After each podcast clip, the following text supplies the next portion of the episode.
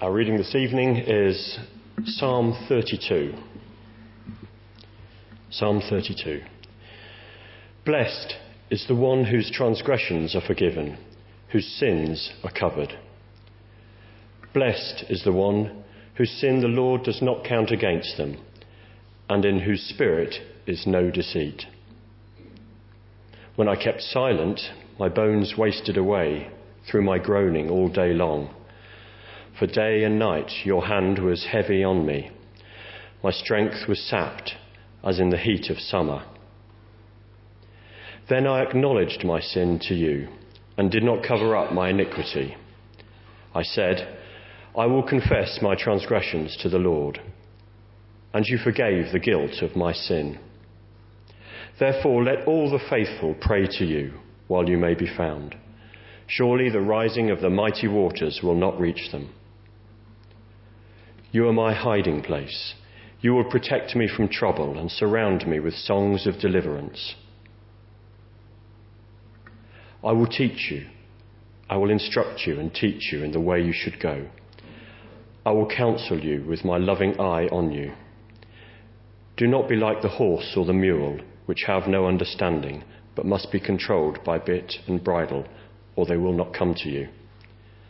Many are the woes of the wicked, but the Lord's unfailing love surrounds the one who trusts in him. Rejoice in the Lord and be glad, you righteous. Sing, all you who are upright in heart. Amen. Well, good evening. Um, just before we begin, let me pray and then we'll get into God's Word. Uh, dear Heavenly Father, thank you for uh, this psalm.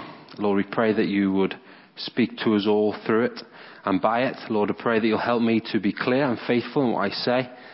And Lord, I pray that you would be working in each one of the hearts here present um, to see you differently uh, as we leave this room as to when we entered it. So, Lord, be with us, I pray. Thank you that you are. Um, and Lord, I pray this in Jesus' name. Amen. Well, as Neil mentioned before, we're carrying on our series in prayer. Uh, last week we looked at praise and what it looks like to have prayers of praise. Uh, and this evening we're carrying on into our second week of that and we're looking at confession. And what does it look like for us to be intimate in our prayer life with God? Now, even as I said that word, confession, there is up on the screen, big, bold, in red letters, confession. What comes to your mind when I say that word? Confession. Even the way I say it. Confession. What comes to mind? As I was preparing for this evening, I was thinking, what comes to my mind?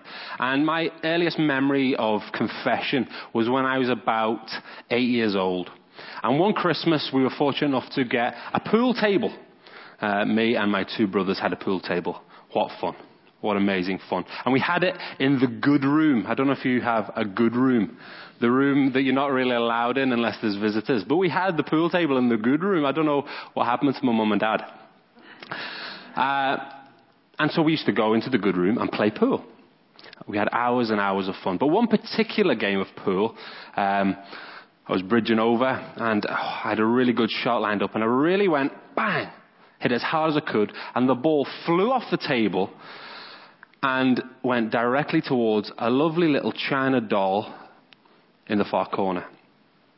It hit the china doll, and it took the china doll's head off, clean off. Oh no. What am I going to do? What are we going to do? It wasn't just me, it was my two brothers there as well. So what we did was we got a bit of Blu Tack, as you do, stuck it onto the bottom of the doll's head and plonked the head onto the body. She'll never know. She'll never know. About two months later, we'd forgotten about the China doll and its decapitation. Um, but my mum was doing the cleaning, the dusting. And she must have been dusting a little vigorously and managed to dust the China doll, and its head came off. Oh no. She collared the three boys. She looked us in the eye and said, what is this? Confession. Right? You can imagine how I felt. It was me. It was my shot that knocked the doll's head off. confession. And I did. I admitted that I was the one who did it and told her I was sorry. And she forgave me. Confession. I wonder what comes to your mind when I say that word. Often it comes with it quite negative connotations, confession. It's something we do when we've been naughty. It's something we do when we've been caught. There's little joy in it. There's little delight in it. It's something that we fear, maybe, confession. A few weeks ago, I went to London and I went to see um, Matilda in the West End. Does, any, does everyone know Matilda? Oh, Matilda. You know Matilda. We know Matilda. Now, here's for you. If you were to knock on, what's the headmistress in Matilda called? What's she called? Miss Trunchbull. Does everyone know Miss Trunchbull? Oh, a big ogre-like woman. If you knocked on Miss Trunchbull's door, what's the one thing that's waiting for you? It's the chokey. Isn't it? A cupboard in the corner full of spikes where she sends children who confess to their wrongdoing. Miss Trunchbull and the chokey. And sometimes when we confess, and particularly when we come to God in confession, we might view it like that. That God is waiting for us to throw us in the chokey. We have negative connotations of what confession is and how to go about even doing it. Well, as we look at Psalm 32, I pray that God, by His Spirit, will change our view of confession. And rather than a negative thing, rather than something to be feared, it's actually something to treasure.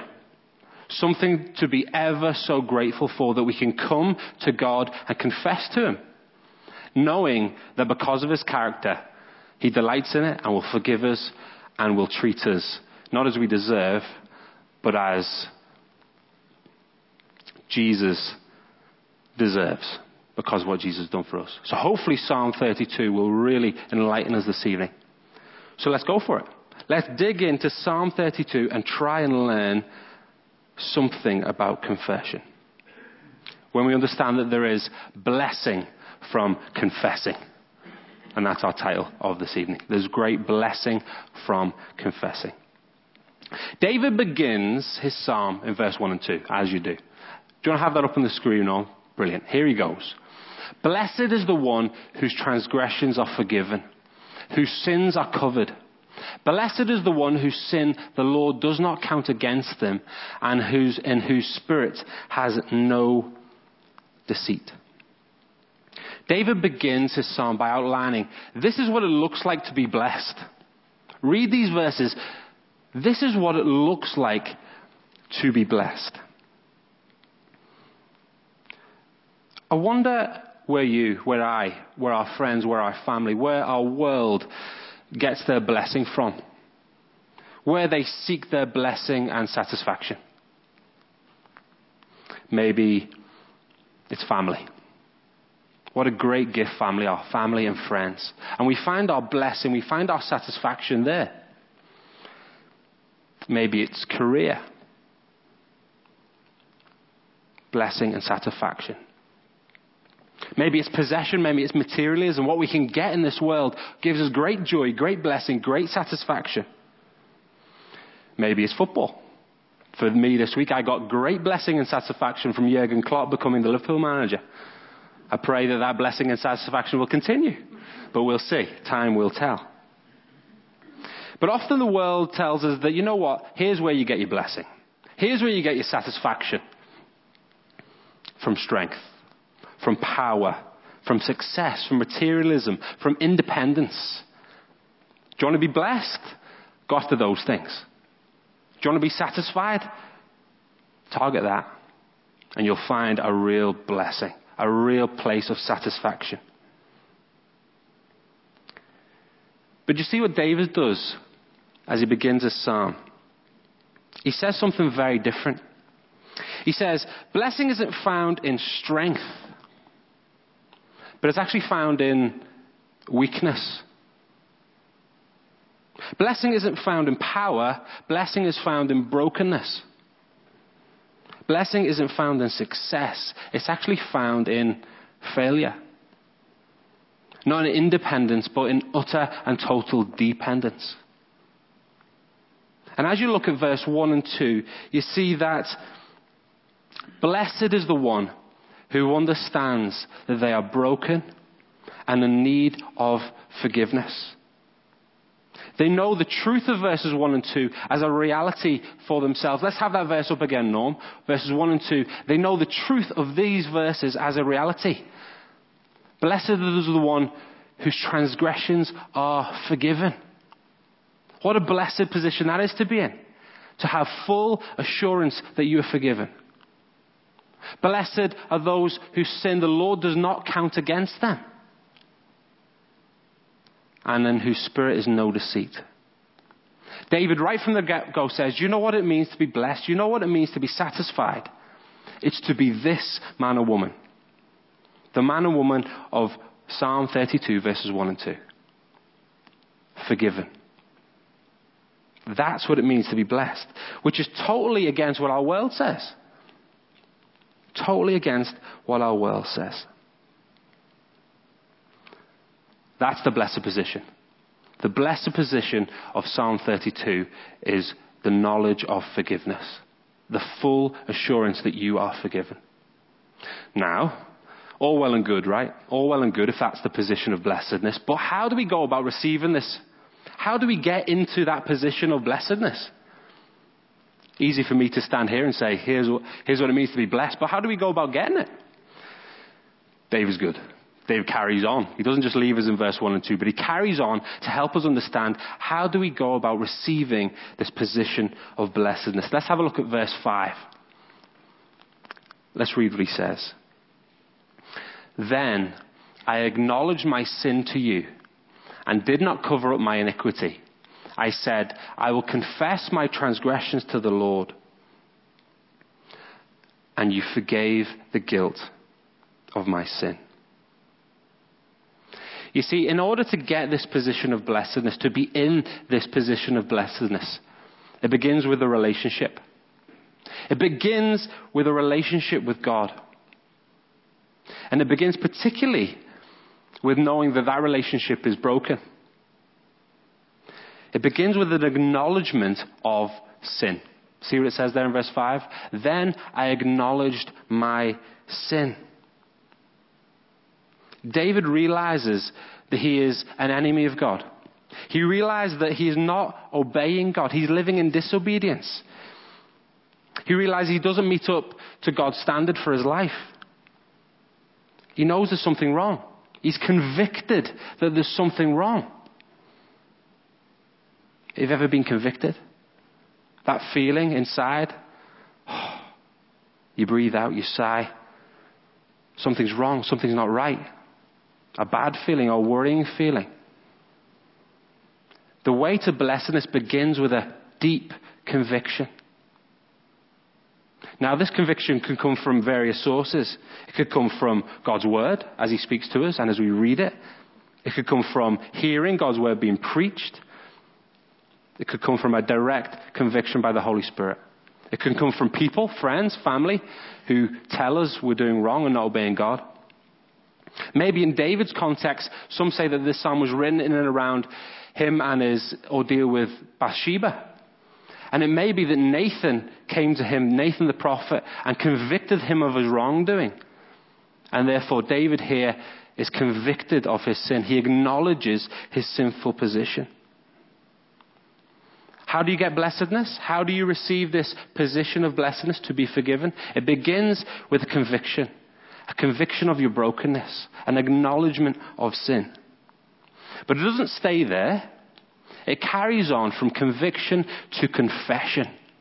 See what David says next? Then I acknowledged my sin to you and did not cover up my iniquity. I said, I will confess my transgressions to the Lord. Conviction to confession. Admitting it talking about it, not hiding it away, but uncovering his brokenness. And telling actually God about it, the one who he's wronged, the one who he is the enemy of. But telling him his troubles, his sin, his wrongdoing, confessing verbally to God. And not just generally that he's broken and generally that he's messed up, but specifically this area of my life, that area of my life, confessing specifically his wrongdoing before God. And it's not confession where you just confess and then you keep doing the same behavior. Or confession where actually you're more concerned about other people's wrongdoings other than yourself. You confess their sin and his sin and her sin rather than your own. Or confession where maybe you confess because you think God will bless you, or you're trying to appease God. Or confession where you feel bad but you don't change. No, this conviction and confession leads to repentance.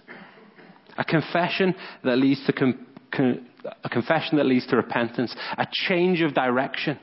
We know what repentance is. From facing our sin with our back to God to a change to our back to sin and facing God.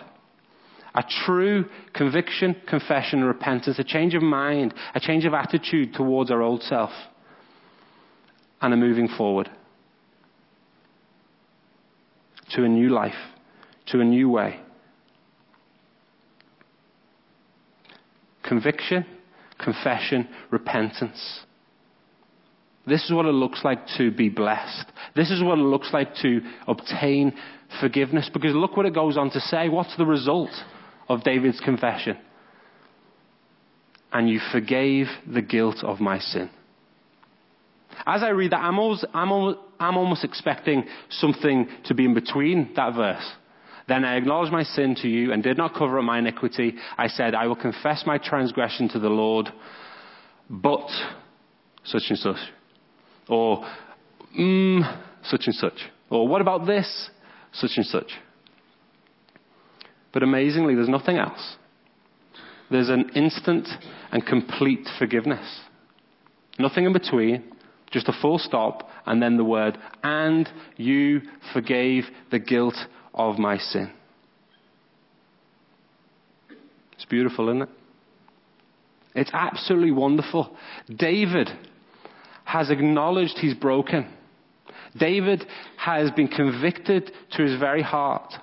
He's confessed to God. He's repented. He's turned away from his old ways. And at that very instant, he receives God's forgiveness. Total and utter forgiveness. Surely he is a blessed man. Verses 1 and 2. This is what it looks like to be blessed.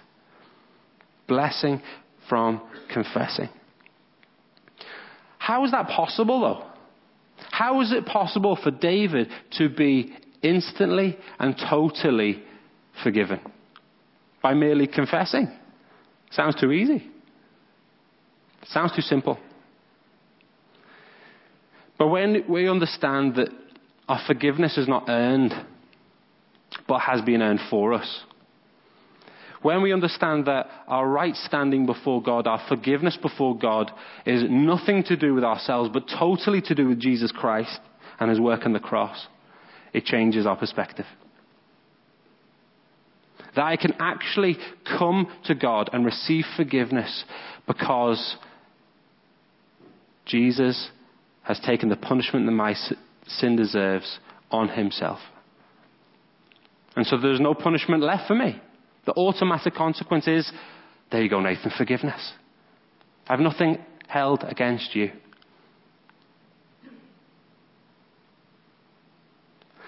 But often I get it wrong.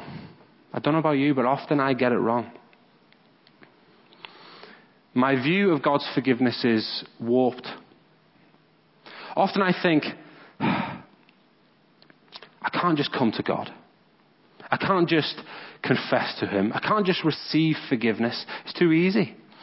I've got to do something myself. Surely I've got to clean myself up. Surely I've got to do this and that and the other before I could ever come before God and receive His forgiveness.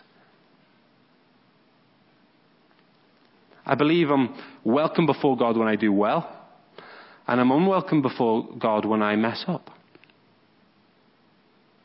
And so when I stumble and fail, rather than running to God to receive His forgiveness, I either run from God, or at the very least try and clean myself up before I would ever dare enter his presence and ask for his forgiveness.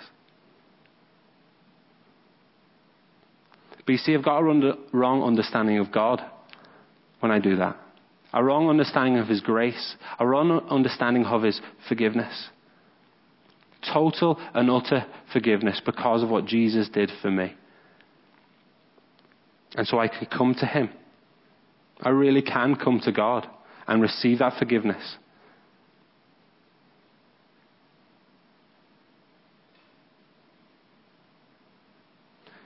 Sometimes my reality is like what it says in verse 3 and 4. Let's have a look at that on the screen. Sometimes this is what I do. When I kept silent, my bones wasted away through my groaning all day long. For day and night your hand was heavy on me. My strength was sapped as in the heat of summer. Sometimes rather than running to God to receive this blessing of forgiveness, I remain silent. I remain silent before Him. I try to conceal. I try to hide. I try to pretend I'm okay. I try to deal with my issues myself. Hmm. A little bit like my story with the China doll, right? Bit of Blu Tack, bit of sellotape, put the head back on. I'll be alright. God doesn't know. But you know what? God does know. And He's not waiting like Miss Trunchbull to throw us in the chokey. He wants us to come to Him, to confess to Him when we're convicted, to turn away from our sin and live a life for Him, to receive utter and total forgiveness.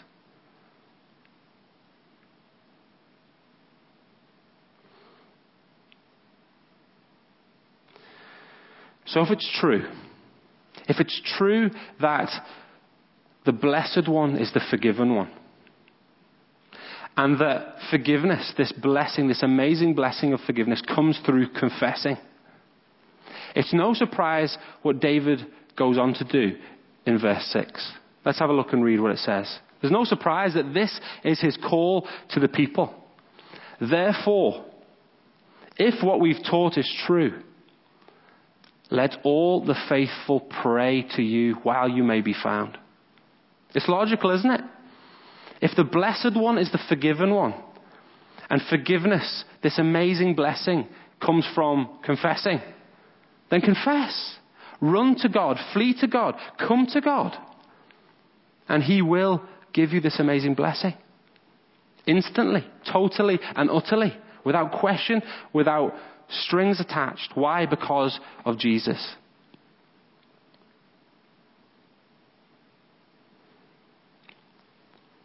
Just stop and read that verse again. Therefore, let all the faithful pray to you while you may be found.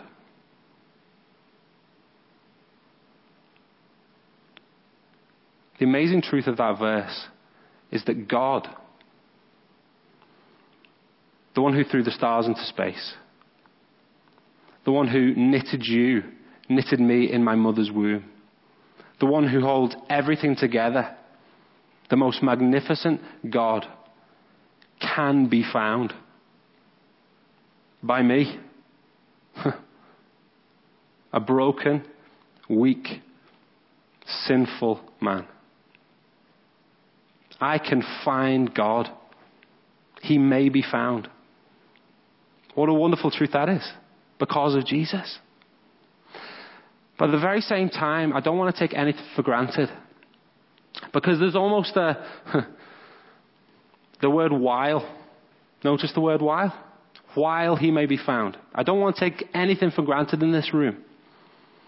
For some of you, confession as a Christian and coming to God and getting forgiveness, you've done it. And keep doing it. But I don't want to take for granted that everyone in this room has come to God and asked for his forgiveness. And see, this verse very clearly says that there's a time scale. God won't always be able to be found. There's a limit to the availability of His forgiveness.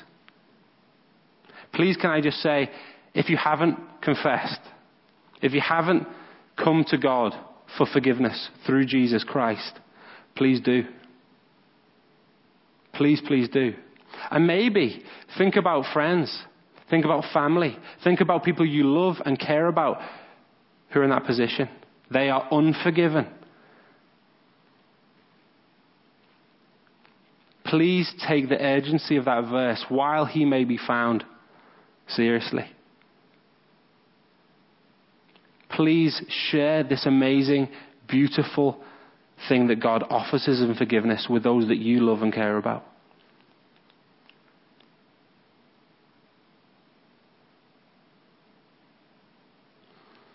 David then continues. Because if we're still not convinced that rather than running from God, but we should run to God to receive this ama- amazing blessing of forgiveness, he then shows us what God's like. so if you're still not convinced, let me tell you what God is like. And therefore, why should we not run to him? If this is what God's character is like, we should run to him. We should flee to him. Let's read it. Verses 7 to 8 and then verse 10.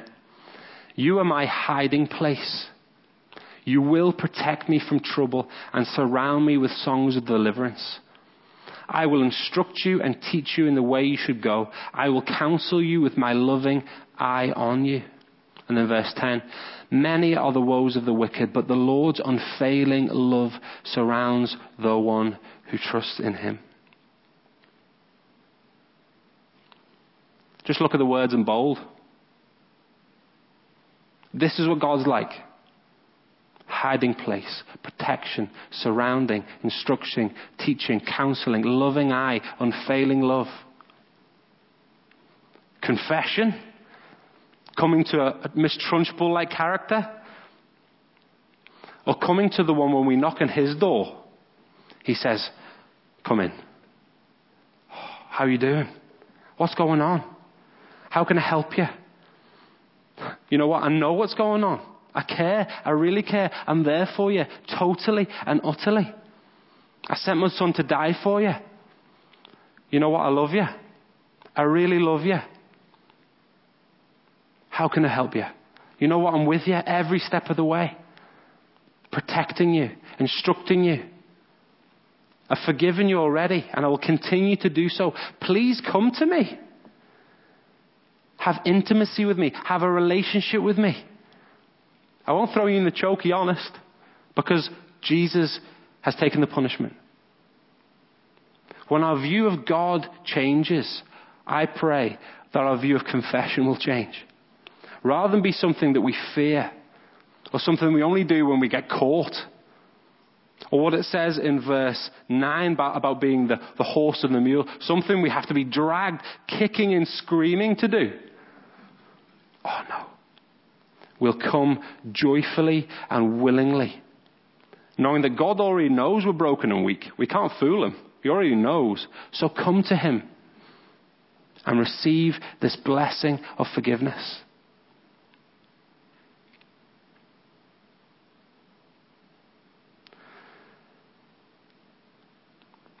So, I guess as we finish, what's our response? What's our response to David in this amazing psalm, Psalm 32? He's taught us that to be blessed is to be forgiven. That's what it looks like to be blessed. To be blessed is the full assurance that you are forgiven. Your sin is not counted against you. That's what it means to be blessed. And he's told us that to receive this amazing blessing is to get it through confessing. To come to God and receive forgiveness from Him. We've learned that we can't earn this forgiveness, that it's been done totally on our behalf through the work of Jesus on the cross. And we've learned that God's character is totally for us. Totally for us. Not against us, not a trunchbull figure, but totally and utterly for us, wanting a relationship, an intimate relationship with us. So here's the challenge. As we leave this evening, I preach this to myself. Will I be like God's people in verse 6? Where it's David pleads to them, therefore let the faithful pray to you while you may be found. Will we leave this place prayerful. Maybe more prayerful than we've ever been before in our confession to God. Not running from Him or trying to clean ourselves up before we ever would dare approach Him, but know that because of the work of Jesus, we can come freely, openly, and instantly receive forgiveness. Knowing that He pleads for us to come to Him. Come, come. I want to be in a relationship with you. I want to grant my forgiveness. Or will we be like the silent man in verse 3? Pretend it's okay. Deal with it ourselves. Or like the horse and the mule in verse 9. To come kicking and screaming to God rather than fleeing to Him. Because you know what? When we understand confession, when we truly understand its beauty and its how it should be treasured, we will confess. And as we confess, we'll discover the richness and beauty of God's blessing. And as we discover the richness and beauty of God's blessing, we'll keep on confessing. And as we keep confessing, we'll get blessing. And so on and so forth. See how the cycle continues? As we come to God and receive His intimacy and receive His forgiveness, we receive His blessing and on and on into a deeper and more fuller relationship with our Lord we will go. A spiral that leads to intimacy. David's helpful, isn't he? Because this is his own experience. If you read the psalm yourself, you'll see he's gone through this, he's battled through this, the struggles of it, the hardness of it, and he's come to this conclusion. The conclusion of verse 6 Therefore, let all the faithful pray to you while you may be found. I pray that that will be the reality of each and one of each and every one of us as we leave this. We will pray confessional prayers to God while he may be found. Let me pray. Lord, I thank you for your word. Lord, I thank you for the forgiveness that is found in Jesus. And I thank you that you call us to come to you. You call us to confess to you. Lord, thank you that you can't be fooled. You know we're broken. You know we're weak. And so, Lord, I pray that we would not fool ourselves either, pretend it's okay, or hide from you, but rather flee to you. And Lord, that we would find the joy, the joy that it is being blessed, being forgiven, knowing with total assurance because of Jesus that at this moment, if we trust in Him, we are forgiven. That's an amazing truth. And thank you for your character. That you don't sit waiting to judge us and condemn us, but Lord, you sit there ready to welcome us like a father. So, Lord, I pray that that would be our reality, that we would maybe like never before this week, this month, this year, have a deeper intimacy with you through confession. We would see its beauty, we would see its absolute beauty, and we would treasure it and live in the light of it. So, Lord, thank you. And I pray these things in Jesus' name. Amen.